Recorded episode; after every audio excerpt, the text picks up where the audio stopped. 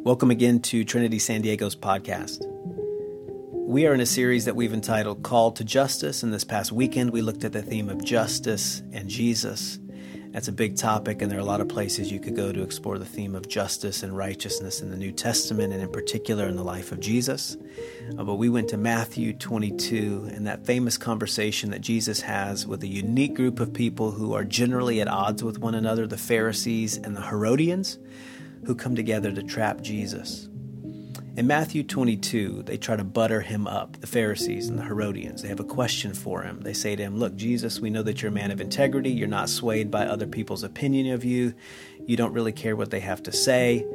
Then they get to that famous question, "Jesus, give us your opinion. Is it right to pay the imperial tax to Caesar or not?"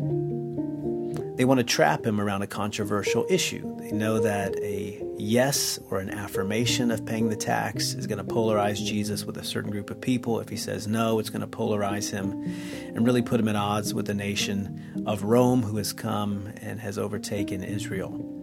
And so they have really led Jesus into a trap. They think they have, but when you look at the way in which Jesus responds, you see that he is the master, that he's in complete control, that he's never backed into a corner. They try to trap him. "Jesus, what is your opinion? Is it right to pay the tax or not?" And Jesus replies by saying, "Show me a coin used for paying the tax." And so they bring him a denarius, and he asks him that question, "Whose image is this and whose inscription?" "Caesar's," they reply, and he said to them, "So give back to Caesar what is Caesar's, and to God what is God's." When you think about the concept of justice and Jesus, this is an incredibly important text, because what Jesus is doing is he is ordering our loves, our loyalties, and our affections. Now, you might not see it on first reading. You might not feel the impact of what he is saying, but he essentially says one thing right up front. There are certain things that it's okay to give to a government. You can give them loyalty, you can give them honor, you can give them money for your taxes. Those are things that belong to Caesar, and so give them back. He asked the question in such a savvy way, though. Right? Remember that the Herodians and the Pharisees have come to ask Jesus a question, but he turns a question on its head, and he now has them backed into a corner. But his question is so simple. He says, "Whose image is on the coin that you just placed in my hand?" And they have to reply to him. They have to say, "Well, it's Caesar's image." And so he goes, "Well, if it's stamped with Caesar's image, give it back to Caesar." And of course, the implication for each of them is they know where Jesus is going with this, or maybe they know by the end of the conversation, that while the coin is stamped with Caesar's image, that each of them as human beings were stamped with God's image. So when Jesus says, "Give the coin back to Caesar," it's his. Inevitably, what he's saying is, give back to God what is God's. You are stamped with God's image, so give yourself to him. What an incredible turn of conversation. But it has such important implications for the theme of justice. When we get into the concept of justice, righteousness, the fair treatment of other people, think about what Jesus is saying when he says, "Give back to Caesar what is Caesar's, and to God what is God's." See, on the one hand, he's saying there are certain things. Give it to the government. Pay them their due. But there are other things, namely your whole self, that are God's. You belong to him. He made you. He redeemed you. He loves you. So give yourself to him.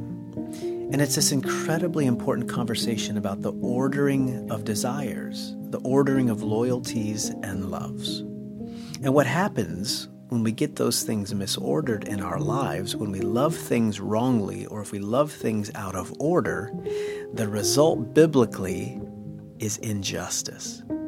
In other words, when we render to Caesar the things that are God's, namely our hearts, our loves, our affections, our dreams, our loyalties, when we give to Caesar the things that are supposed to be given to God, things get twisted, things get broken, and things get out of order.